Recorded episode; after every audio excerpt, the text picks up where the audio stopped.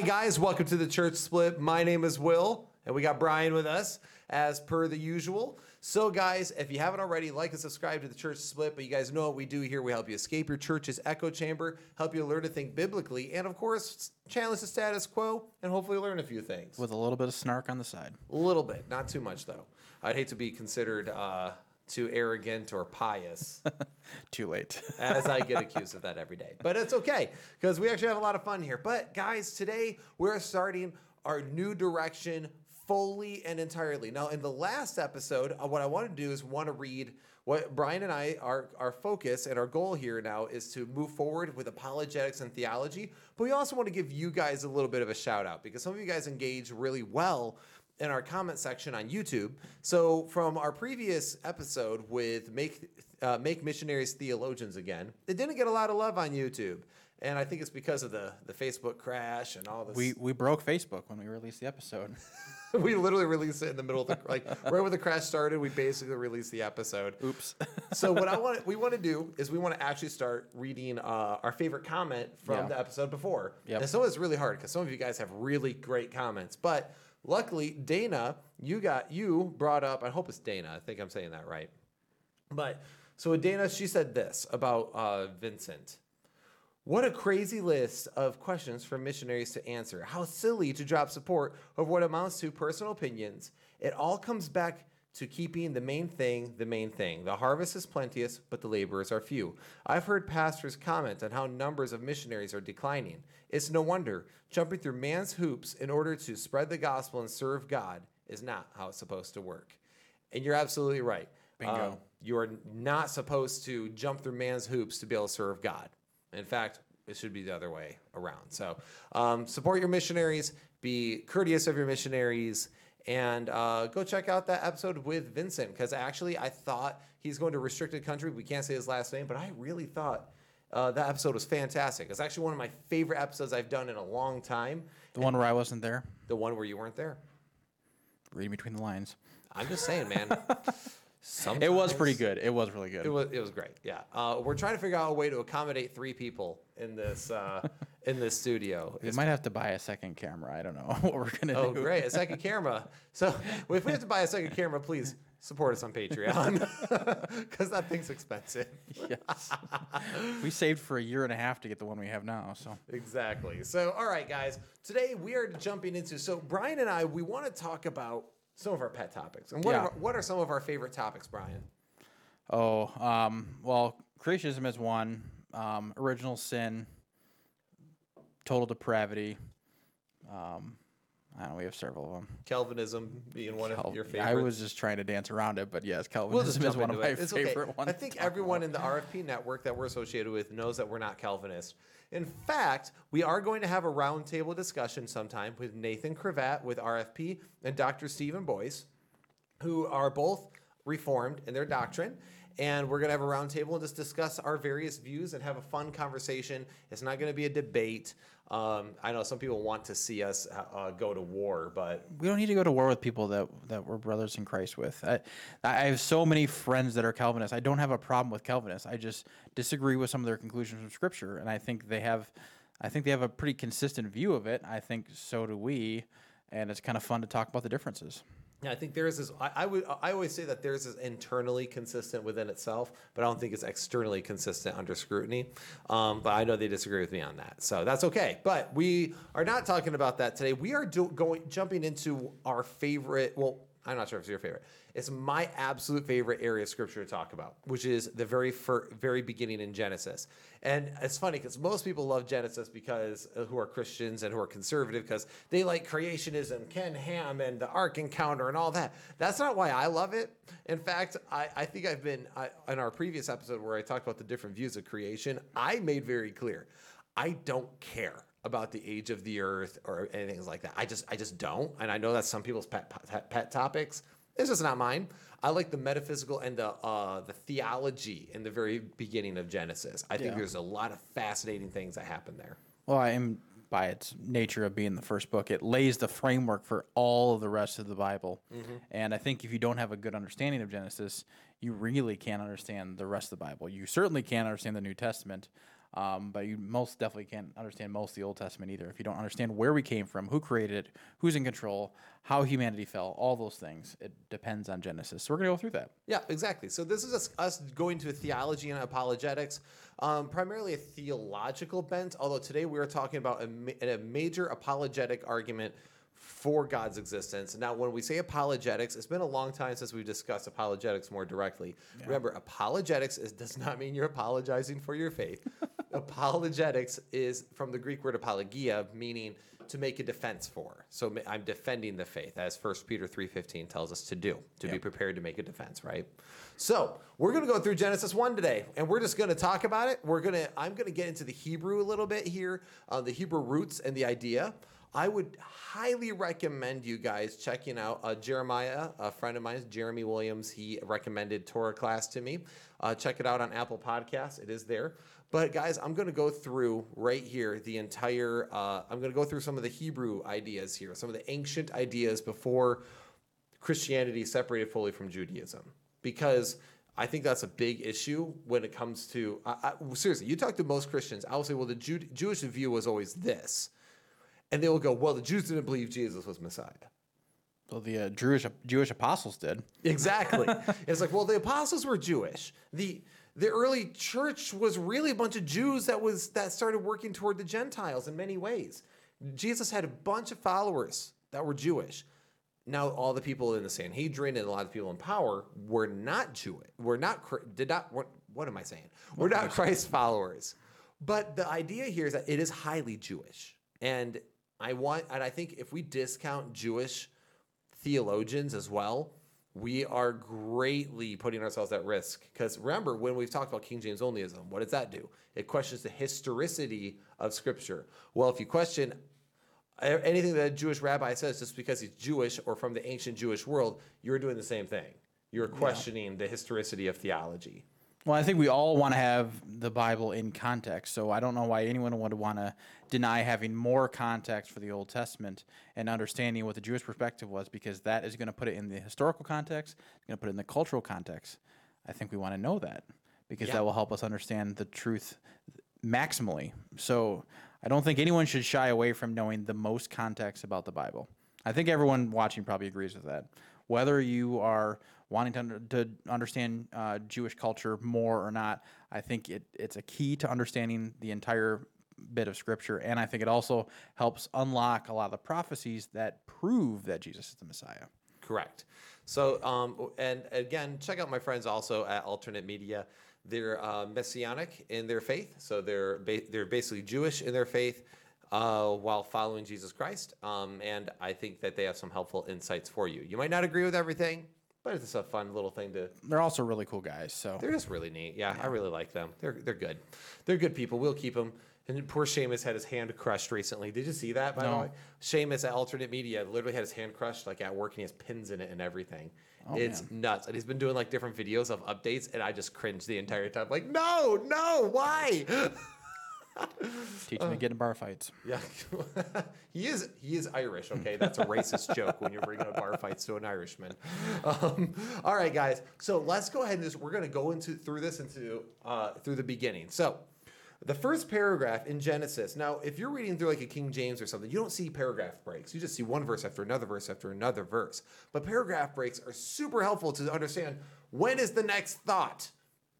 Is this related to up here? Is it not related? Is it a separate thought? So the first paragraph of Genesis 1 says, In the beginning, God created the heavens and the earth. The earth was without form and void, and darkness was over the face of the deep, and the Spirit of God was hovering over the face of the waters. This confuses a lot of people. Uh, they read it like, wait, what? But that nothing was created, and how is it for- without form and void? Because those Hebrew words are indicating something, but usually in a negative context. Uh, the Hebrew words there for void and darkness are usually like in a very Hebraic negative connotation. So it's like, what does this even mean? In the beginning, God created the heavens and the earth, but then it was without form. And okay, there's this negative view. This is kind of the idea of chaos. Okay, it was without structure, it was without form, and then uh, the Spirit of God was hovering over the face of the waters. Now, the word God here, I think, is important that we flesh out a little bit. Oh yeah, it's Elohim. Yeah, it's Elohim, And Elohim is literally meaning God as a title. So a lot of people be like, you know, when they think of the phrase, oh my God, they think, oh my gosh, you just took the Lord's name in vain. This is a title. This actually is not necessarily always referring to God uh, as we know him, as like as Hashem or or Yahweh, whatever you want to refer to. This is also it's a, so it's in a masculine and it's in a plural sense. So that's interesting because it's plural. This is where Christians will oftentimes be like, see, this is kind of pointing to the Trinity.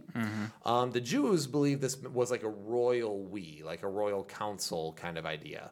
But um, I think it makes sense that it's a royal council within the Trinity. So Yeah, I we think- agree. Just you didn't get quite there all the way. so um, then when it says here that Elohim, uh, that means the self-existent one as well. But Elohim is also used uh, to refer to pagan gods, and it's also referred to God Himself. So that's why I say it's a title of being. So that's what, one of the controversial things that a lot of people don't think, think of is there's a reason why the Bible talks so much about otherworldly spirits. It talks about other uh, other gods that are false because there is a spiritual dimension. So God could be a phrase used for any other powerful spiritual being. Does that make sense? yeah, So uh, I, I think it's a- an interesting thing that we should keep in mind when we're dealing with things, because the idea of taking the Lord's name in vain is not, oh my God, irreverently. It's the idea of taking his name with you, proclaiming his name while not living it, yeah. Which is actually way harder to live up to. I think it's good to also understand the context of when Moses is penning this down, right? The context in the culture that he's in is he's not running to atheists. He's not running to people that are unbelievers. He's running to people that don't believe in the I am, the true God. They believe other gods. You have the Egyptians who believe that, you know, all these other sun gods and everything else are creating created the earth. And he's making the point here that it's God. God we have right at the beginning. In the beginning, God created, and I think that's. I think if everything else, if we just ignore here, we can focus on the fact that it all stems from God, and it all stems from um, the the creative force of His Spirit, which is listed also here in verse two. So, I think it's good to look at this as not necessarily always an argument against atheists because that's not the, the context in which Moses was writing this. He's talking about the, the God, the God of the Hebrews, the God of Moses. That was the one that created everything. Yes. So when we're dealing with this, uh, you know, he's refer- he's talking to pagans and polytheists because atheism wasn't a thing really in the ancient world. Think of one ancient culture that was atheist. I'll wait. they all believed in spirits. They all believed in an otherworldly dimensions. And some people think it's because, well, they're just ignorant. They couldn't explain things. I don't think so. Then explain how they made the pyramids. Explain that. Brian, Brian, are you getting sassy already? I'm already gonna get sassy. Look, explain how they made the pyramids. We can't figure it out. Okay, they were not dumb and stupid. They they were pretty smart, and they were smart enough to not be atheists. Throwing shit already. I like it. I know it's true because seriously, I don't understand. I'll be honest. Uh, I there I've I have atheist friends. Um, I just honestly do not understand how you can land there so adamantly. It's just like I, I don't know how you get there because I think that a lot of things get into it. So right here in the beginning. So at the very beginning of all things, this is important because to understand how to defend your faith, you need to understand one of the biggest cruxes to the faith, which is causation. So we need to understand that God operates in what we would call the fifth dimension, a fifth dimensional field. We operate in like a fourth, a four dimensional field. All right, we have up and down, left and right, back and forth. Right.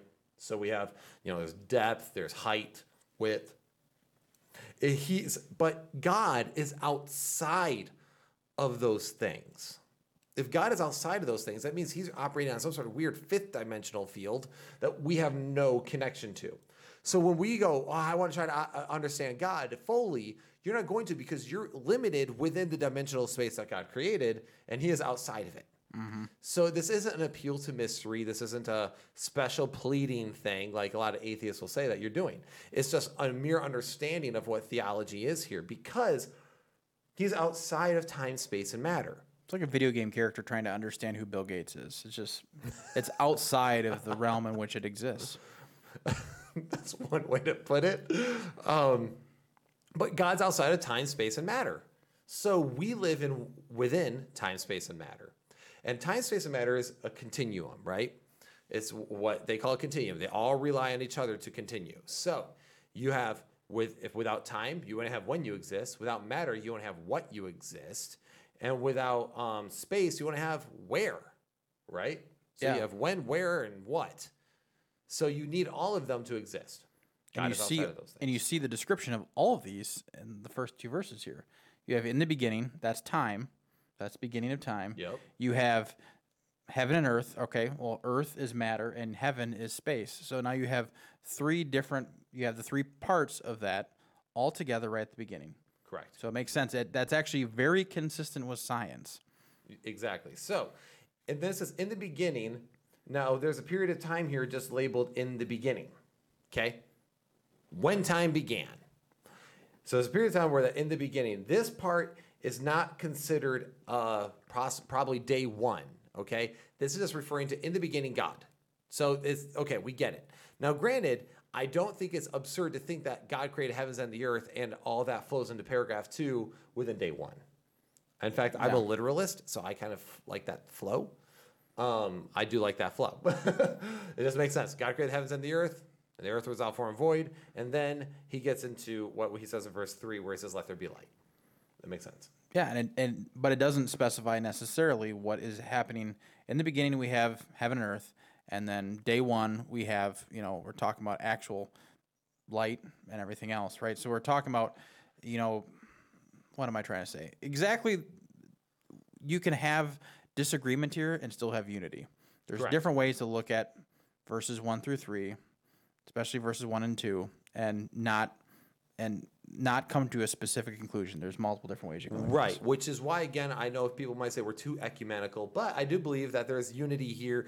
The point is, no matter what your theological view is, God created. Okay, that's the point. That God created. But I do believe that a literal approach here is helpful, uh, and especially when you pull into from Exodus. Do you have that verse handy that you that you like Oh to yeah, pull from, this is my favorite trump card for gap theory. Um, or day age theory? Day age theory is the one Yes. that I hate the most. I think. yeah, both of those I think kind of get trumped by this. So Exodus twenty eight through eleven, it's talking about the Sabbath. So which I, I think helps kind of round out this too, because this, the Sabbath is all about resting, just like God rested. So remember the Sabbath day to keep it holy. Six days you shall labor and do all your work, but the the seventh day is the Sabbath to the Lord your God. On it you shall not do any work, you or your son, or your daughter, or your male servant, or your female servant, or livestock, or sojourner who is with you within the gates.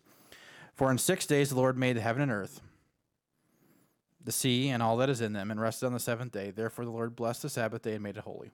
Um, and this is the troll way I like to read this when someone is talking about how days mean ages, and you can disagree with me. That's fine. I I fully admit this is a little bit trolly, but I just want you to think about this in the context. Read this verse now, and if you say it's ages, it's millions of years, then this is how you read essentially this paragraph. For in six millions of years days the Lord made the heaven and earth and sea and all that was in them, and rested on the seventh millions of years day. Therefore the Lord blessed the Sabbath millions of years day and made it holy. And then if we kind of go back to the beginning of this paragraph, six millions of years days you shall labor and do all your work, but the seventh millions of years day is the Sabbath to the Lord your God. I don't know what day we're in. Am I are we in the day of rest? I mean it kind of feels like with everyone not working right now, but and Just- a COVID joke. and it's coming all today, guys. But I just wanted to think about that. If that is what you believe, how do you read that verse? How do you read it? And to me, it also kind of debunks the, the gap theory just because it says in six days. Uh, the gap theory is uh, would o- would oftentimes say just to be sympathetic to my gap theory people. The gap theory would, would we're not sympathetic to nothing. We're not being sympathetic tonight. Um, but you know that's they would refer to the fact that the without without form and void is referring to pre-existing material. That's the gap. Uh, But the heavens and the earth is referring to what he created after. But I do think that's a good point when we're bringing in the literalism, and it's like especially if you take it for what it says seems to be pretty straightforward. Now, also, it's it, this is an interesting thing to note. Um, so, my friends at Alternate Media, we oftentimes on uh, Friday night we will text each other Shabbat Shalom, which you know is basically peace to you this Sabbath, essentially, right? So it's happy Sabbath or peace to you the Sabbath, however you want to work on word it. So that and it's because actually the night when the sun goes down was considered the next day. It was the beginning of your next day, which makes sense, right? Like mm. my day was until the sun went down. Well, my day ended when the sun went down, therefore now the new day begins. So it is also important to note here. Notice how in verse 3 it says, And God said, Let there be light, and there was night, and God saw the light was good. And God separated the light from the darkness. And God called the light day, and the darkness he called night. And there was evening. That's interesting. There was evening, and there was morning the first day. Why that's backwards. That's I know, and, our, and I'm not saying it's a sin to keep like the Greek calendar. I'm just saying, actually, if you understand the Hebrew calendar, it makes the Bible make a lot more sense. Um, also, again, guys, a day here is not an age. It's not an age. It's uh, it's an actual day. That's what it's re- referring to here. It's an actual day in the Hebrew. It's re- literally referring to a day. Okay, so this whole day age theory, I think you're you're stretching the text a lot to get there. I think act- actually the gap theory makes more sense if you believe in an old Earth. I think gap theory is way stretching it. Um, like you might be able to find some like creative workarounds or whatever, or you might be able to get really finicky with a text to be able to make gap theory work. But I honestly do not know how you can make day age theory work. I've studied it, and it just seems to be very dishonest, if that makes sense. It literally se- feels like now at this point you're pandering to one side. Again, oh, so we should didn't mention this at the beginning, like we should have. We're talking about our, our own views here. Yes, we are. And we've we've kind of outlined a lot of different like this is how people believe different views on this subject to try to bring unity. Now we're to di- dive in a little bit to what we believe, which is going to be we have to defend our own beliefs instead of just giving the the overall general view of it. So we realize we're putting ourselves out there, but if you've been listening to the channel at all and realize that we're talking about having unity and diversity of thought, if you disagree with us, cool, high five. Yeah. Welcome Bring div- the Bible. We want to listen to what you have to say. Yeah, and welcome to diversity of thought. You're allowed to disagree with us. That's Mm-hmm. the point of diversity of thought. So um, we just have we we're the hosts, so we talk about our views. like, sorry, yours aren't represented at all the time, but it is what it is. We're stuck with our views, and now so are you. So here we are. Or you can just turn off. It's fine. um, so the other thing is, is uh, their days weren't. This is the thing we seem to get mixed up too, because when people talk about all the years Adam lived, and all the years all these people like, oh, is that even physically possible? Okay, we could talk about different theories, or we could also understand that their days back then were different than our days now. One, they started at evening. Okay. Also, if you rewind time, and we know because of how energy levels change and have changed and shifted, things may have gone faster back then as far as uh, if you, you uh, on a solar system, right? So if you think about that, even things were probably running a little bit faster. So one day it was probably not a standard 24 hour period in their eyes. So um, you, you just you just sighed. I disagree, but I'm just saying that things over time, if you go with that system, you rewind. It doesn't necessarily mean that it's 936 years. I'm not saying that it's not. I'm just saying that this is my be, me being an apologist right now, and I know it probably bothers you. yeah, you're putting on a different pair of pants for philosophy. I get it. Yes. So, but my point is here, even if you're like, that's impossible, no one could ever live that long, there's no way I could believe the Bible says that. My point here, guys, is the fact that you might just be misunderstanding how the text is working. Or you could be like uh, Dr. Uh, Michael Jones at Inspiring Philosophy, who believes those numbers actually have a theological connection. I actually, personally, don't yell at me. I actually believe they lived that long. I believe they would live very, very long lives. It makes sense. I mean, this is these are the people that God literally created by His hand. You think they'd be, you know, pretty free from disease and all the other things that tend to take us out early. And I think just being closer to the original source, I think that they were just better created. They were they had less Yeah, of the time- decay that we've had over And time. yeah, exactly. I think the en- law of entropy would mean that over time we've gotten to where we are now, right? Mm-hmm. Like it started up here, here, and it slowly rolled downhill. I'm not saying you have to agree with me. I'm just saying that these are things that make sense to me. Um, so, and then when we get into this further, um, we well, actually, how about you go ahead and read the verses, verse three. Start from there. Read that paragraph, all right, so you want three through five here. Three through four or whatever. Yeah. And God said, Let there be light. and there was light, and God saw the light was good. And God separated the light from the darkness. God called the light day, and the darkness he called night. And there was evening, and there was morning the first day. Now, one of the interesting things here, so right there, the first day, one of the interesting things here is the word light um, would be haor, or just or, okay? That's the root word, or. Or this means this is, so a lot of people get really confused because here we see God creates light, and then in verse like what 14 we see God creates sun, moon, and stars. You're like, wait, hold on, how did God create light and then sun, moon, and stars? Sun, moon, and stars are literally light. How does that even work? So what we need to understand is that haor, or just or in this instance, is not just referring to light physically. It's not just referring to light rays.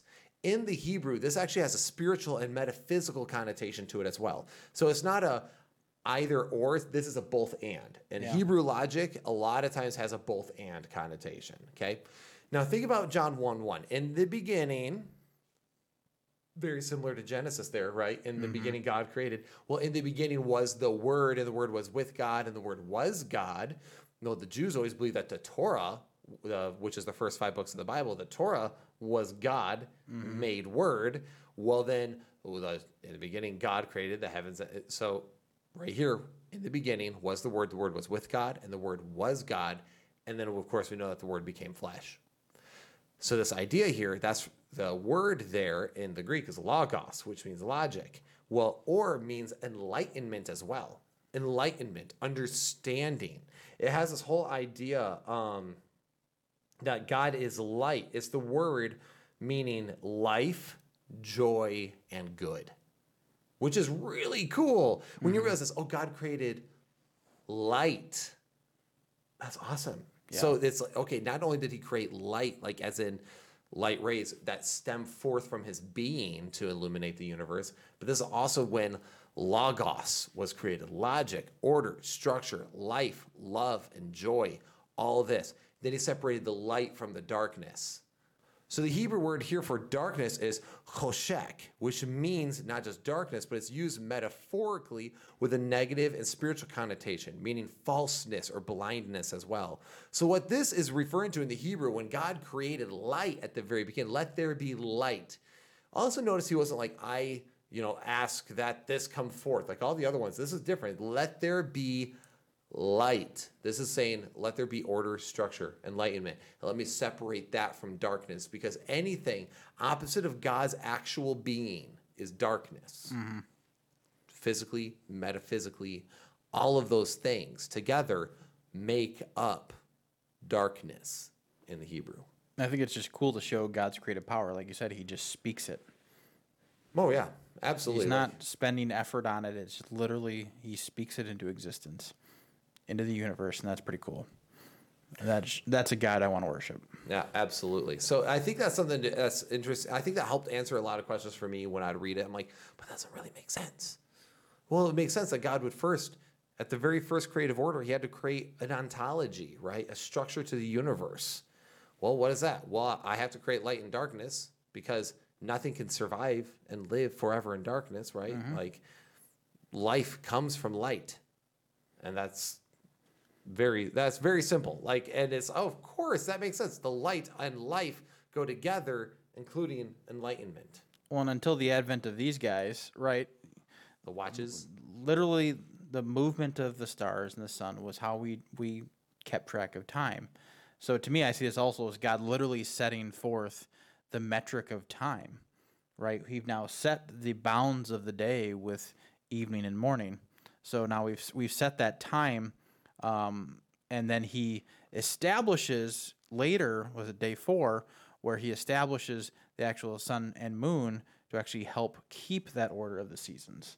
So to me, it seems like okay, He first established it just with His light, and then He adds these objects to keep that time going forward. correct and then to move forward it says and god said let there be an expanse in the midst of the waters and let us separate the waters from the waters and god made the expanse and separated the waters that were under the expanse uh, from the waters that were above the expanse and it was so and god called the expanse heaven and there was evening and there was morning the second day And this is actually really fascinating in general. But I want you guys to notice. So there's so when you mentioned like how God created. So of course later on we actually see that God creates not only his being with or for light, but also um, the word light that comes in verse 14 here in a minute. Actually, let's just read ahead and we'll get there. Uh, verse 9 and, and God said, Let the waters under the heavens be gathered together in one place, and let the dry land appear. And it was so. God called the dry land earth, and the waters that were gathered together he called seas. And God saw that it was good. And God said, Let the earth sprout vegetation, plants yielding seed and fruit, trees bearing the fruit in which in is their seed, and according to its kind on the earth. And it was so. The earth brought forth vegetation, plants yielding seed according to their own kinds, and trees bearing fruit, and with their seed each according to its kind.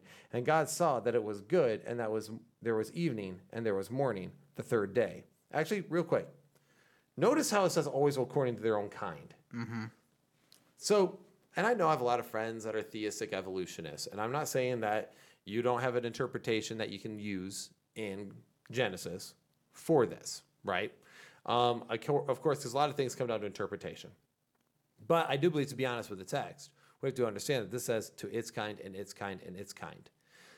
This is literally reflecting, it is reflecting the Ha'or from the very beginning, this creative order and structure. This kind with that kind, and that kind with that kind. Yeah, we saw in Genesis 1 2, right? We essentially see chaos, and now God is forming that chaos into order through these six days. And it's not through, it doesn't appear to me at least, through evolution, mm-hmm. through one plant turned into many plants. It's, they're literally sprouting out of the ground as new, as plants all together at once. Right, and it's to and each one according to its own kind, which would mean that it's not coming from a fruit tree is not creating a vegetable, right? So this would be an intelligent. Yes, I am an intelligent design person personally. I believe in intelligent design. I don't. I'm not a theistic evolutionist. Um, now there are people like C.S. Lewis who are more sympathetic to theistic evolution, um, and C.S. Lewis was amazing. Like I'm not going to knock somebody for that. So, but then what I want to talk about here is verse 14, because this goes back into the idea of light. And God said, Let there be lights in the expanse on the heavens to separate the day from the night, and let them be for signs and for seasons and for days and years. And let them be lights in the expanse of the heavens to give light upon the earth. And it was so. And God made the two, the two great lights, the greater light to rule the day, and the lesser light to rule the night, and the stars.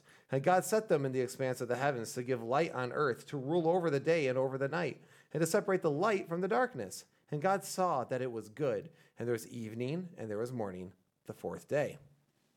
So if we see that one means kind of this has a connotation of illumination and enlightenment, meaning like ontology, then when we come here, it's actually really interesting because the Hebrew word now for light has shifted to marot. Um, marot means is actually where we get the word meteor from. It means an object that produces light. Mm-hmm. So these are actually this is a linguistic shift done purposefully by the authors. Yeah. And I think that's really important for us to understand because I mean English is can we just be honest lingu- English is a very bare bones kind of language.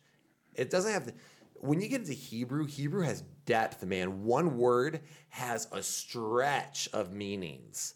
It is really cool because that's why um, the ancient rabbis believed that there was more than one way to interpret scripture and not all of it was wrong. You have a literal, you have a metaphysical. Because, and then think about it, we see this in the book of Hebrews, don't we, with the tabernacle and stuff. Oh, yeah. You taught through it. Mm-hmm. So what, what is often, what's oftentimes the theme there? Yeah, well, it's you know, it's comparing when it's talking about the the the the city on earth is is reflective of the real true city in heaven and temple and everything else. We just we see what's on earth is essentially just like mirror poor images of what God has actually created in heaven. Uh, The book of Hebrews actually refers to it as a shadow. This is a shadow of the things to come. This is a shadow of the temple in heaven. Things like that, which is like, oh, wow, that's really interesting. A shadow. Well, what is a shadow? Well, when I stand in the light, I am the source of my shadow. The shadow is me. But it's not me, right? It's a poor interpretation, a poor representation. So I think that's really interesting um, uh, with a lot of that. So anyway, the point is here, I think, because when we're going through cre- this creation account, we have to understand that this is God's perfect order. Right? Notice how everything he says, it says is good. It is good. Everything that flows from God is that which is good. So that means God cannot logically flow evil. Remember, he separated the light from the darkness. So when you think about this, and he's the logos, this is one of those things that I think punches a hole into through uh, theology of our Calvinist brothers and sisters Yeah. because they a lot of times will say God wills evil, um, or He decreed it is the word they'll use. Yeah, they like the word decree. Decree simply means a royal command. When you use the word decree, you're saying God ordered or God decreed the fall, which means He technically would become the source or the res- person who is responsible for the evil. But here we see that everything that flows from Him is good. Yeah, he's decreeing all these things. We're reading it, and everything is decreed as good. Right. We don't see him decree anything as well. That was evil. And why would he ever decree something evil if he separated the light from the darkness and he is the light? He is the light of life. Or, as uh, Jesus said, no man shall live by bread alone, right? So that is all referring to an idea of enlightenment from God. Yeah. So I do believe that this is something that's like, well, I would have to hear a Calvinist argument that approaches and deals with this specifically, and I just haven't seen one. They will say that God's not responsible for it, even though He decreed it, and that man is responsible for his own choices while denying man his choice in the matter. Which means that God would have to be logically that. And then what happens is a lot of times it gets chalked up to mystery. Now, because we are getting into theology, we are getting into our own personal views. Mm-hmm. And there's a lot of friends in the RFP network. There's a lot of friends I know personally that are Calvinist. Yeah. But it doesn't mean we're not going to talk about it. Yeah. and, and we welcome your comments. And I guess to be fair, too, there are Calvinists that don't believe that God decrees evil as well. It, to be fair, depending on which Calvinist you're talking to, they might say that they agree with that or they might not. now who's being the apologist? So I just I talk about it a lot online, so I know how a lot of times I will I will make a characterization of Calvinism, and they'll say, "Well, that's not what I believe." I'm like, okay, well, but that Calvinist does. So I guess I'm not talking to you. I'm talk I'm not describing your specific version of Calvinism, and that's fine.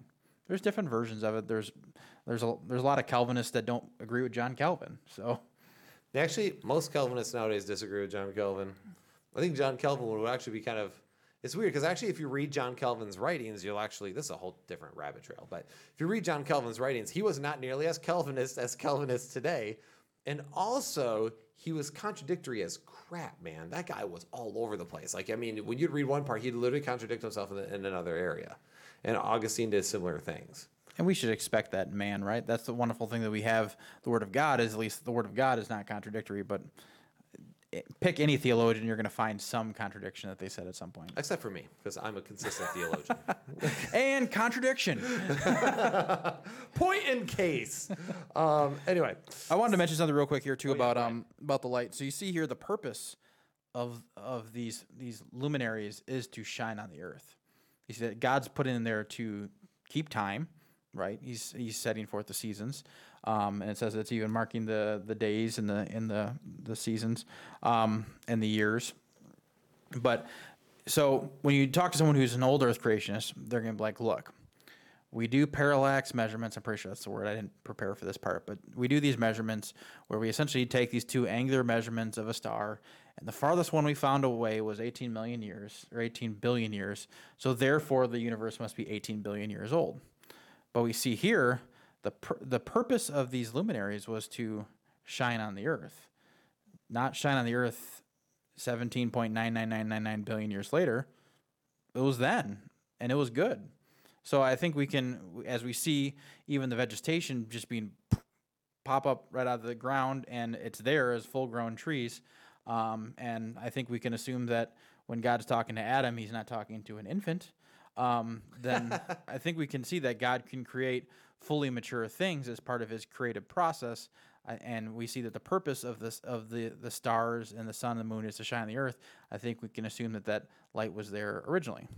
Actually, that's a great point. I'm glad you brought that up because it, seriously, God created Adam and Eve, and it's always been understood historically that Adam and Eve were, in fact, fully grown adults, right? They were not children, they were fully grown and fully mature.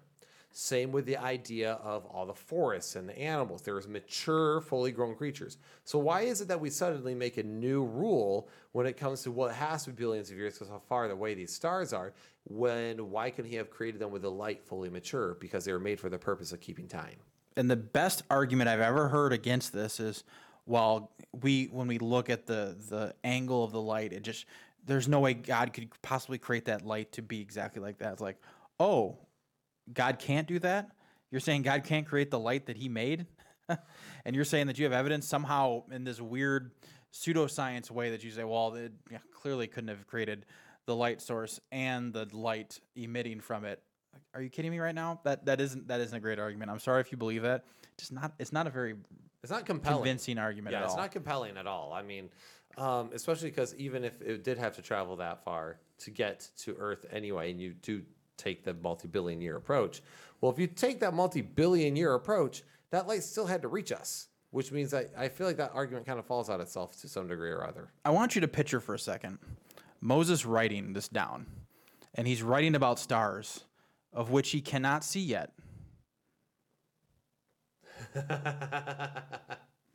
what is he talking about? If you're saying that, well, they gotta, it's gotta be millions of years. Well, okay, well, they're not. The light hasn't hit yet. He's looking at the sky, going, "Well, there's the sun and the moon, and I couple- think they're stars A stars." couple specks in the sky. Just picture that. That's funny. Uh, so, verse uh, 20 says, And God said, Let the waters swarm, uh, let the waters swarm with swarms of living creatures, and let birds fly above the earth across the expanse of the heavens. So God created the great sea creatures and every living creature that moves, with which the waters swarm according to their kinds, and every winged creature according to ooh, its kind. And God saw that it was good. And God blessed them, saying, Be fruitful and multiply, and fill the waters and the seas, and let birds multiply in the earth. And there was evening, and there was morning, there was woe, the fifth day. And God said, Let the earth bring forth living creatures according to their kinds, livestock and creeping things, and beasts of the earth, and according to their kinds. And it was so. God made the beasts of the earth, and according to their kinds, and the livestock according to their uh, to their kinds, and everything that creeps on the earth according to its kind. And God saw that it was good. Then God said, and this is really important. This is one probably the most important parts in Scripture. And God said, "Let us make man in our image, after our likeness, and let them have dominion over the fish of the sea, and over the birds of the heavens, and over the livestock, and over all the earth, and of every creeping thing that creeps on the earth." So God created man in his own image, and in the image of God he created him, male and female, he created them. And God blessed them, and God said to them, Be fruitful and multiply, and fill the earth and subdue it. So we have a lot, that's a chunk of text. But one of the things I wanted, when people refer to sometimes as Genesis as poetry, I want you guys to understand that it is Hebraic poetry. It is. We don't see it in English because it just seems like, okay, he created this, he created that. and It almost feels redundant in English. Mm-hmm. But what's happening, if you take three days, so you take the light that was created, three days later, boom, sun, moon, and stars. You have the objects of that creation. Mm-hmm. Then you have water. Three days later, boom, boom, boom. What do you have? The creatures in that water. Then you have the earth and the sky. Three days later, guess what? The creatures that reside those areas too. What it is is is a parallelism in Hebrew. Hebrew works. Hebrew's poetry worked in parallelisms, a constant comparison. Which is why if you go into Psalms, there's a lot of comparison, like phraseology. That's what it is. That's not to say it's not true. It just means it's poetic. Now, a lot of people think poetry instantly means allegory, and I can understand where you might come from on that. Yeah, don't get instantly defensive when you hear that. Right. That doesn't mean it's not true. Right.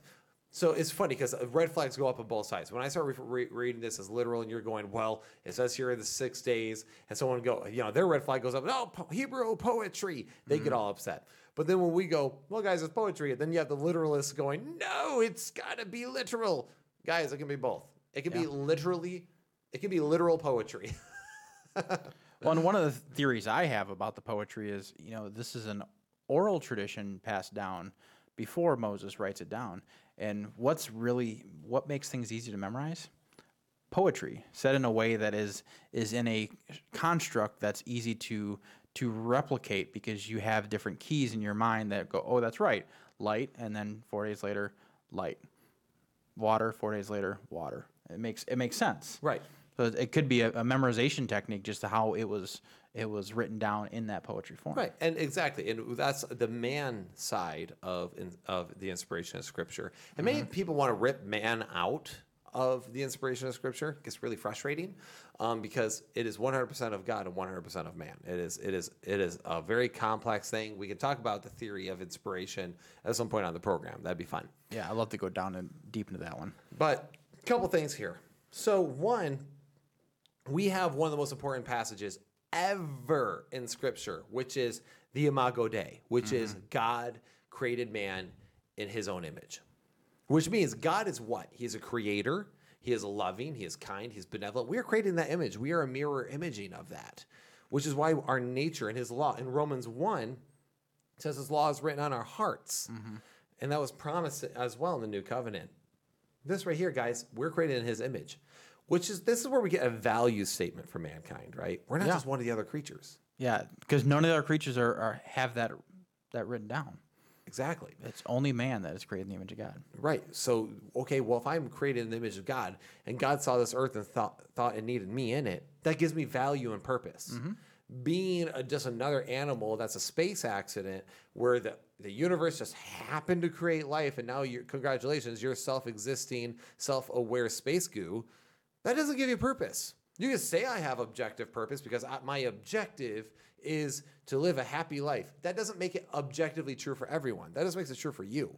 And if and if you're, uh, you know, a evolutionist, what at what point did it become the image of God? Right, like how ape man was it before that was like that's the line, right? And, and to be fair, that's all been debunked when you look at it from a probability and the distance between the discovery of apes and man. But anyways, it wasn't possible. But even so, where is that line? It says here in the text that you say is inspired that man was was creating God's image, not an ape, not a monkey, not an ape monkey man, whatever. It that doesn't exist here in the text. Right. And then the other thing, too, so as we go through this, so uh, this is where I want to talk about the Kalam for a minute. Okay. Let's do it. So the Kalam cosmological argument is what it's called. It's an apologetic or an argument for God's existence. So if you're not familiar with the Kalam, we actually I actually preached a sermon on it too.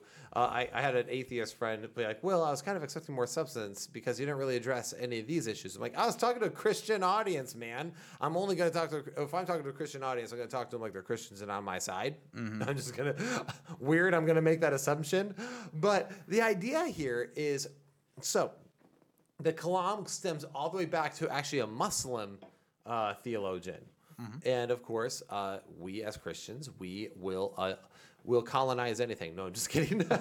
This is mine now. this is this this argument. I like it. It's mine now. Uh, so the it's this whole idea that again, truth is truth no matter who says it. Okay. Now, what happened? What it is is the idea, and now it's been refined. It has actually been popularized by Dr. William Lane Craig. He has a book called The Kalam Cosmological Argument. If you want to just deal with like basic response, now I'm not talking. It's not like an in-depth thing by some crazy metaphysicist. But if you just want to deal with basic objections to this argument, I recommend it's a smaller book and less dense as far as uh, what to work Yeah. with. But Core Facts by Dr. Braxton Hunter speaks to you like you're a normal human being on the objections to this argument.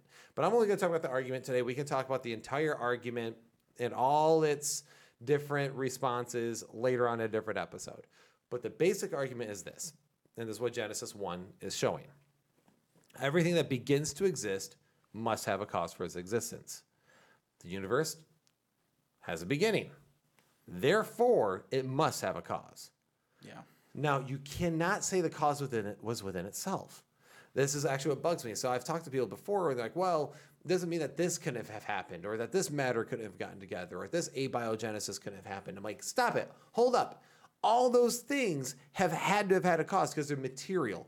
They're within that four dimensional space that we talked about before.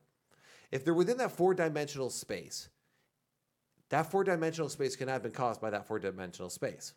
Because that's like saying this. You do, are you familiar with the movie Finding Nemo, Brian? Mm-hmm. okay. Now, if we were watching that movie and I was like, Brian, what caused, what created Finding Nemo? I'd say Walt Disney. you say Walt Disney, rightfully so. but if I was like, no, Brian, that's preposterous. Clearly, it was Dory. Dory created Finding Nemo. Now, Dory made the movie actually a really good movie, but um, it did not. If I said that to you, you would rightfully so laugh me out of the room Yeah. because I'm saying the thing within the movie created the movie, Yes. right? That's It doesn't make any sense. it's nonsensical. it's completely absurd. Um, if I was playing a video game and I was like, Brian, who made Captain Price in Call of Duty? And you were like, well, Activision did. and I'd be like, no, you you moron. It is You simpleton. you simpleton. Uh, Captain Price created Captain Price. Don't you know? It would be absurd. Again, and, or if it It was a takes, psyop. I understand now. it's like saying that Neo caused the Matrix. You know, it's just it is absolutely nonsensical to believe that mm-hmm. something within itself created itself. Yeah. We still have the problem of you know the law of causality, where anything has a beginning has a cause. So what caused the thing that it exists inside the cause system doesn't make any sense. Exactly, which is what where. So I was uh, going against a, a coworker of mine, and of course, right when I brought this up, he brought in what everyone says. Well, then who created God? Aha! Trick question. He didn't have a beginning. Read it again. Right, right when people always bring that up, it's always like, oh yes, because no theologian has ever thought of that objection. You're right, you broke new ground. I'm I was waiting for you to talk about that. it's like, oh, perfect. Um, so within the four dimensional space by which we live, with depth and length and width and all that good jazz, um, and so we agree that nothing within that can cause it. Uh, so therefore, something outside of it must have caused it, which is operating, let's say, on a fifth dimensional plane. So you're telling me that something that operates outside of that four dimensional space must operate within the same laws of the four dimensional space? yeah. It's in a different space. It doesn't make any sense. it's outside of it. God is does not have a beginning nor the end. This would this is where I think Plato was that comes up with the idea of the unmoved mover. Mm-hmm. No matter what you do, you keep going far back. Well, what you if, so other people with this universe will go into the multi-universe theory, right? Well, it's multiple universes that broke off into other universes. Okay. Follow back. Great. Yeah. Okay. Now rewind that train, and guess what that brings you to? Where there was the first universe brings up the same question. Yeah. Um, so no matter what, you have to go back to an unmoved mover or the uncaused first cause, if you will. And guess what? That would be the, the nature of an uncaused cause or an unmoved mover would be God. Yeah, the uh, the very definition of a maximally great being, which is God. It would have to be. It fits, uh, or at least it is not unintelligent or ignorant to believe it. Mm-hmm. See, that's the other thing that bothers me when you get with atheists. Like, well, you believe in something you can't believe, you can't see. You know, we didn't, we weren't there for it. You just have to believe that and assert it on faith. Yeah, okay, but it doesn't mean I don't have good reason to believe it. Mm-hmm. Because just like you would believe on good faith, yeah, there's that faith word that it wasn't God. I would believe in good faith that it is God based on you would have different evidence or beliefs or reasons or evidences, whatever you want to call it, to help you reach your conclusion. I have mine for mine. I believe mine's more airtight because, again, I believe everything that begins to exist must have a cause, and I've accepted the fact that it must be an unmoved mover, and the unmoved mover must be a maximally great being because, in order to design, you must be intelligent. In order to design, you must be extremely powerful Yeah. in order to design, it has to be personal, right? It can't. No one has ever designed anything and didn't care about what they were designing. You, you know, that's something that you're as personable. So therefore, he's personable. All this fits into the idea of God, a maximally great being who loved his creation, and this is why that idea also of enlightenment. So he brings order to the chaos. He loves his creation, which is why also it reflects that in the book of Revelation, I saw a new heaven and a new earth. And behold, all things were passed away. Then, uh, you know, every tear was wiped from my eyes. The idea of the new creation, God restoring this creation like it was at the beginning, and the reflection of each other. And I think that's really important because God was always working. That's that was always a part of His divine plan here. So, um, so the kalam here, I think, is an airtight argument. Or what other people say, okay, great. Well, maybe the universe never had a cause. You've heard that before. Uh, Yeah, it's an eternal universe. yeah. Okay. It never had a, it never had a beginning. Well, here's What's your the- evidence? here's the well, not only where here's your evidence, it's impossible. It's impossible to say the universe itself did not have a beginning. One, we have evidence of it otherwise. Uh, all expansion of said universe points to the fact that there would be a central starting point. Yeah. And the second law of thermodynamics. So you kind of got a problem there. Yeah, entropy. Yep. Yes. So, um, before you talk about entropy, because I know you wanted to talk about that for a minute. Was Yeah. that in this episode you want to Yeah, talk about? we it? talk about Okay. Um, so, when you're dealing with this idea that God created um, all things and that we're working our way back, and well, if you say instead that the universe is eternal, it's impossible because you could not have gotten to today. If you went back forever, then what was yesterday and into today? Let me explain it to you this way. Some people don't understand how it's impossible for something to go back. You cannot reach today if everything went back to infinity. Today would be an impossibility if it went back infinitely, right? Like logically within time. Because every day would have to be infinity plus one, which Right. is still infinity. Right. So it's the idea. Let me try to explain this to you. I want you guys who are listening to listen to think of the idea of a hotel. But this hotel is an infinite hotel with an infinite number of rooms. Okay? But each room is full. So each room has uh, has somebody in it. And so what it is, let's say each room represents a day and the and the people in the rooms represent events in the day, right? Because every day has events. So what you're saying, if it goes back eternally, is that we have an infinite number of rooms or days with an infinite number of filled, uh, filled, no vacancies. Right, there is all filled, and those are events. Then what you're saying is, if we got to today, yet that you are the person walking into this infinite hotel, going, "I want a room," and they go, "Well, all our rooms are full," and you go, "But, but." I want a room, man. They go, okay, you know what? Never mind. We'll squeeze you in. We'll make a room. They And check the sh- computer and they refresh. Go, oh, actually, we have one more. yeah, and then they shift you into a room and shift everyone over one room for infinity. Mm-hmm. This doesn't logically make Yeah, sense. and all, if your brain is hurting me talking about this, it should because it, it is nonsensical. So you can't say it goes back for eternity. So it has to have a beginning. If it has to have a beginning, then what brought the time, space, and matter? You can't say it always was because that's going back to infinity. Mm-hmm. You can't say it was um, just random energy because again, that is infinity. You know, where'd that come from? Well, it had to be infinity. So there had to be a cause outside of it in a fifth dimensional kind of space, something outside of time, space, and matter. Which is also why it was it says that God separated the end from the beginning, because He's not within our same space of time. Well, I think you mentioned this on the sermon you preached on it too, but this is a common analogy brought up is if you if and this also gets into the you know intelligent design. If you walked out into the forest and you discovered a Ferrari, you wouldn't go, "Wow, look how this just popped into existence." you would go, "Well, who made the Ferrari?" That's And the how did it get here? and how to get there and are there keys in it uh, and is there gas um, but it's a lot we ha- it's logical for us to assume when we see something that something caused it to be there we don't have any instances in our life where we ever run into something that's uncaused. We just don't think about it right now. What have you ever seen that's uncaused? It's always caused. Your existence is caused by your parents.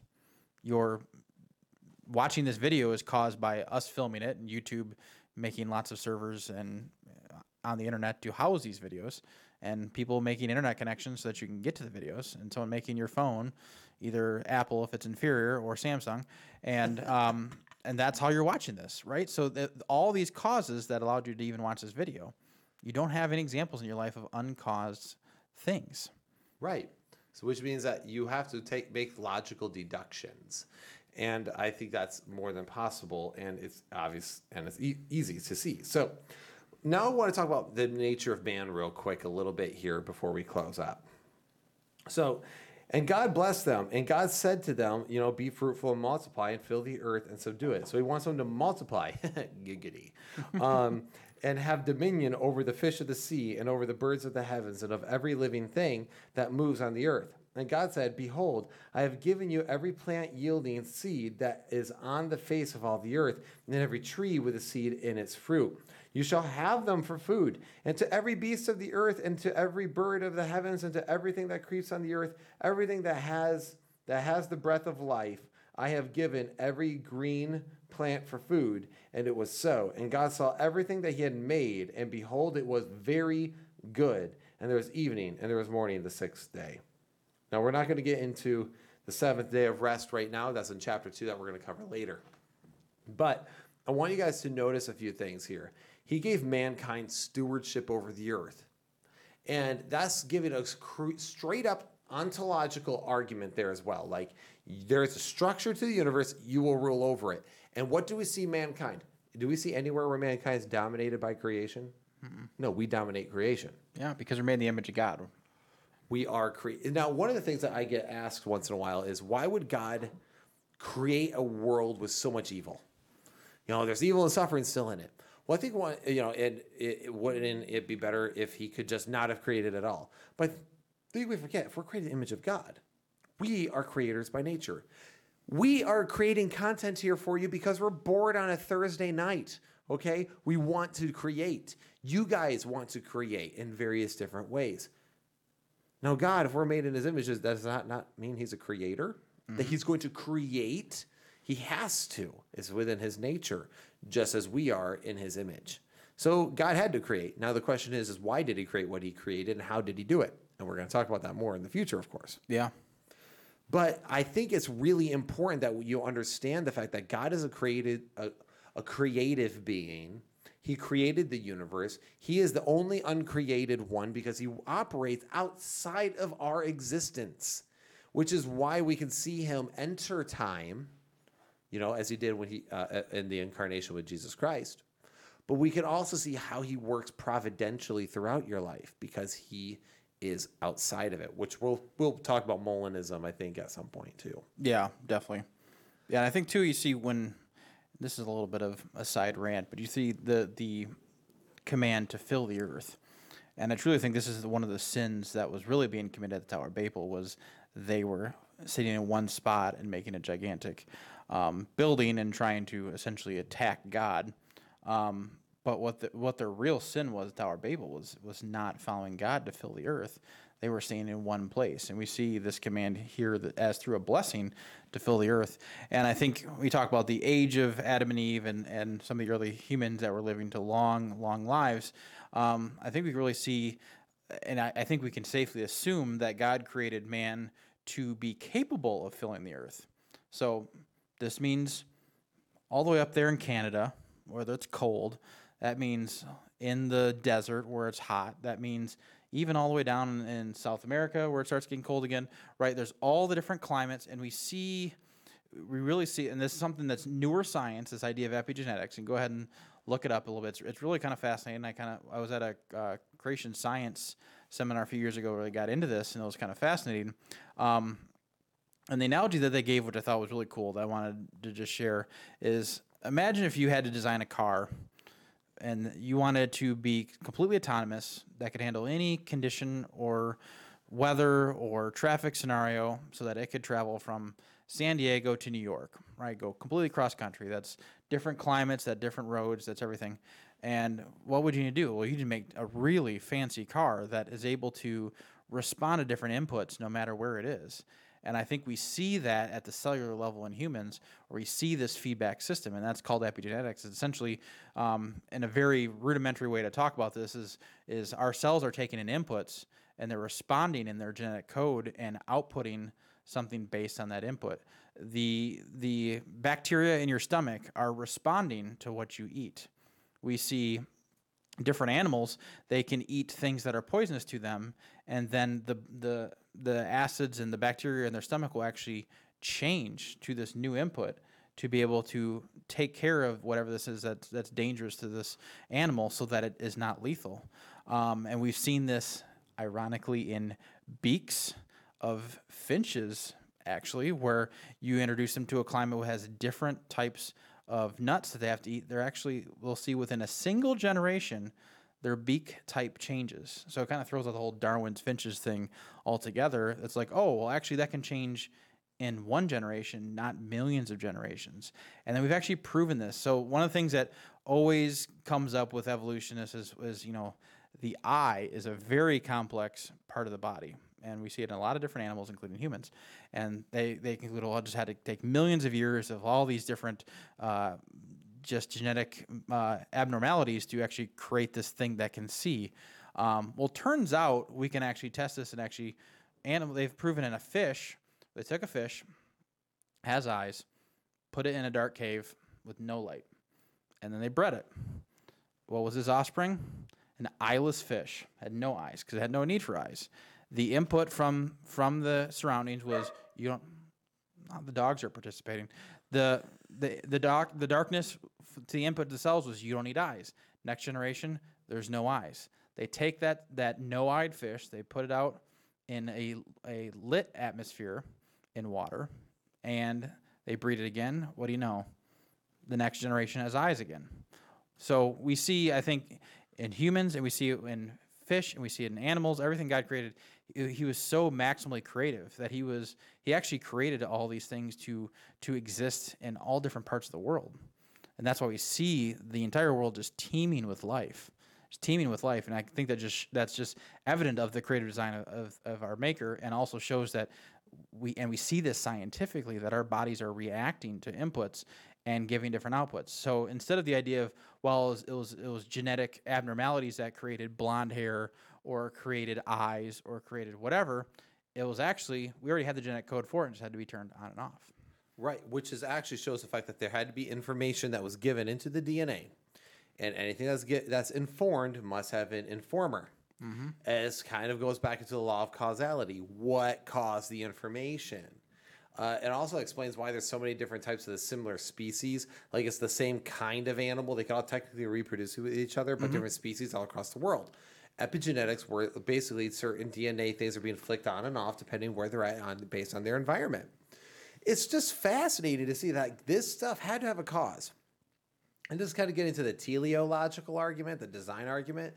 But there is so many things that are so finely tuned. If you look at the way our universe is set up on our solar system, one iota of a shift in like gravity, spacing, uh, whatever, and everything collapses in on itself and dies. It was so perfectly well created to sustain life. And you cannot tell me. So here's the other issue. So people, there's atheists out there like T Jump and others that will basically be arguing with somebody and be like, well, that doesn't mean that this couldn't have happened. This other thing couldn't have happened. This couldn't have been the cause. Okay, cool. You're right. There's other possibilities. Mm-hmm. But we're acting like other possibilities have the same probability. Possibility and probability are very different things. Yeah, if you work in insurance, you know what we're talking about. that's, a, that's a great point. Uh, if you work in insurance, you know you do know what we're talking about. if you work in insurance and you're an atheist, what are you doing? because let's be honest, there's a reason why young single guys have way higher insurance rates than others. I apologize for you, Micah. Uh, Micah Kilmer.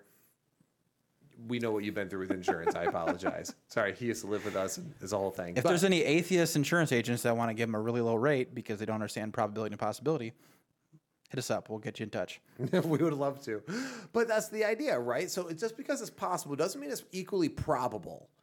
Uh, what is it? One person put it like for uh, accidental evolution. Now, I'm not talking about theistic evolution because I actually believe if you believe in evolution, that helps point to God even further. If you believe God created everything through evolutionary processes, that really has to point to God because multiple hundreds and thousands of mutations. Now, mutations by and large are negative. Yeah, they usually kill things. Yeah, they kill things or maim them or cripple them. So we're talking about hundreds and thousands and millions of mutations, all adapting for a positive outcome to create tens of thousands of species. I think that almost implies a supernatural creator further. It really does. Like, it's like, okay, then who kept the being alive and kept that design and those and that genetic code constantly building in a positive direction for creation? Yeah. And then on top of that, um, when you're dealing, so not only that, but then also all the in between states, because people have been like, okay, how does a fish then become a land mammal? It goes from gills to lungs. How do you do that and it not die? You would all you would need a supernatural guide design in order to really make that even legitimately within an uh, like a fraction possible Yeah. So if you believe in or probable. if you believe in evolution, then you better believe in God because it just doesn't make sense without him. It, seriously, that's why. So that's what's funny when someone's like, "Well, I'm," you know, when I hear people like, "Well, I think all those theistic evolutionists they just question scripture and question the existence of God." I'm like, "You look, you might be able to make an argument about questioning scripture, but let me tell you something. They actually point to God even further because there's no way God could have created it that way without. There's no way that you the universe could have started that way without God creating it that way. Then does that make sense? Yeah, you're talking about millions of years of mutations, and it all just happened to work out for highly intelligent beings and uh, essentially successful across the spectrum. Yeah, plants and animals and people. And then also another thing people point to will be like, well, how come like we're so we have such similar skeletal structures, hand structures to apes? How come we have such similar things to this and that? Is there an obvious answer to this? This obvious answer would be the fact that instead of saying that we all evolved from each other, would be the fact that we have a similar creator. Bone structure was something God created for his biological creatures that he created. It's actually pretty straightforward. It's uh it's is that crazy? Like okay, well, uh, Mr. Ford when he created automobiles kept using wheels. Does that suddenly mean that wheels are all wheels are because of Ford himself? Harry, yeah, that's got to be it. I almost said Harrison Ford. Not the actor. Oh, that's so funny. But does that does that mean that all four all automobiles use wheels and therefore they all have the same origin? No, wheels have been around a long time and use multiple things from made from multiple different cultures. It doesn't, and it also points simple just to sim, one simple thing: wheels were created by man, just like bone structures were created by God. It's a very it's a, it's a silly but simple comparison. Does that make sense? Yeah, because if you're reading, if you're a college professor and you're reading two papers and they look very similar, you're not gonna go, "Oh my gosh, they must have been evolved from one single-celled organism." You go, "No, that guy copied that other guy. That's where that came from." Or the same guy wrote both papers. Um, so Did you ever write anyone's papers? I didn't. Stacy helped me write a couple of mine because I used to be terrible at grammar. Oh, I, I was so bad at grammar. Uh, I'm still pretty bad, but I'm not as bad as I used to be. But Whenever we any- have a typo in one of our memes, I'm like, "Oh man, Stacy, why did you let me do that?" Stacy should be proofreading your memes. Really should. so anyway, guys, um, those are some basic thoughts on Genesis chapter one. So the idea of God creating light and logos and light and everything emanating from Himself 1st That was the first act of creation. Was that all things flow from Him, and then, of course, we see the fact that all things that begin to exist must have a cause. And then we also see that mankind was created in the image of God that gives us value and that also gives us morality a little bit. Because in an atheistic worldview, I've heard uh, atheists say, "Oh, so the the the um, atheism leads to nihilism fallacy." It's not a fallacy; it's a reality. If you remove God from the equation and you really are just an accident of space, of somehow, some way, a self-causing universe exploded, and then self-causing abiogenesis began. All this is self-causing, which, by the way, each one is like a miniature miracle. And you're telling me it's crazy for me to believe a man rose from the dead, who was the son of God. You're saying that's crazy, but you consider and believe in a self-causing universe and a self-causing life forms. Okay, dude. Mm-hmm. Tell me more about how I believe in miracles and you don't. but whatever. I at least admit that I believe in miracles. You're just claiming that you don't. Like that. That that's actually bothers me with atheism a lot. Yeah. They say we believe in miracles and all this stuff, and our space sky daddy spaghetti monster in the sky. And I'm like, y'all believe in a miracle too, to some degree or other. I believe in a supernatural miracle. You believe in some sort of causal miracle in and of Yeah, itself. you believe in a mathematical impossibility. I guess good for you. Um, but I think the good thing to kind of remember here, just kind of wrap this all up, is is in the beginning God. In the beginning, that's what the scripture says, and we went through the cosmological argument, which says essentially the same thing. God must have. We see everything that exists, and we know it had a beginning, so must have had a cause. What was the cause? Well, in the beginning, God. Now, uh, Brian and I, I think we'd both say we subscribe to uh, literal six days. We subscribe to intelligent design. We believe God created what He wanted when He wanted it. Uh, however, I'm not saying that if you disagree with me, that you are the world's worst person and a heretic. I'm just saying you're wrong. um, I have a lot of friends that disagree with me on various different things, and that's okay. Uh, And I- comment, and we'll put the next the good comment to the next video. So Yes. comment. If you have a rebuttal against it, please uh, let me know what your thoughts are. Um, if you're like a, a day age theorist or a gap theorist and you don't like our conclusions, please give us a breakdown. I'd love to read it at the beginning of the next episode, uh, just to give you give you guys a fair shake, even though you're wrong. No. Uh, we really enjoy it because honestly, we don't think that we're 100% right on everything. We we are totally holding out these beliefs with open hand. Show us what you got because I think we all want the truth, right? So if you have the truth and we're missing something, I want to hear it. And I think you should also accept that if if we have the truth and you don't, you should want to hear it. Right. Right. And the only way that we're going to determine if we have the truth is proper study, open dialogue, where we risk offending each other, but not because we want to hear. The only way we're going to hear different ideas is escaping that echo chamber and exposing ourselves to them so we understand them. Correct. And actually, that's a great point. It's the idea of learning from each other. Here's the thing when you're arguing with somebody or debating somebody, you have one of two options you lose and you learn something, or you win and they learn something. Mm-hmm. Either way, it's a positive outcome. Yeah. If you really care about truth, it is. Yeah, so don't don't put your ego in the way. Yes, I am a six day literalist in this area. Uh, I do put a figurative meaning in here because I do believe there's a logos. I do believe there's this idea of enlightenment, and but that's because the also the very beginning there is Genesis one and two really flex the idea of order versus chaos in the Hebrew. That God speaks order into chaos, and I think that is true throughout Scripture. That God is always bringing order to chaos. Yeah. And there is so many applications to that when you really dig into that, how God brings order to the chaos. Well, I think is the fundamental thing when you talk about I forget which chapters in Genesis where it says God, um, you meant this for evil, but God meant it for good. I think that's just another example of Oh. chaos into order. With Joseph, exactly. Yeah. What mankind meant for evil, God meant for good. It's the idea of God brings order to the chaos. And that we see that at the very beginning. And ever since Genesis 1, we have seen God constantly be bringing order to the chaos of man and of earth. Yeah. And I think that's a beautiful picture.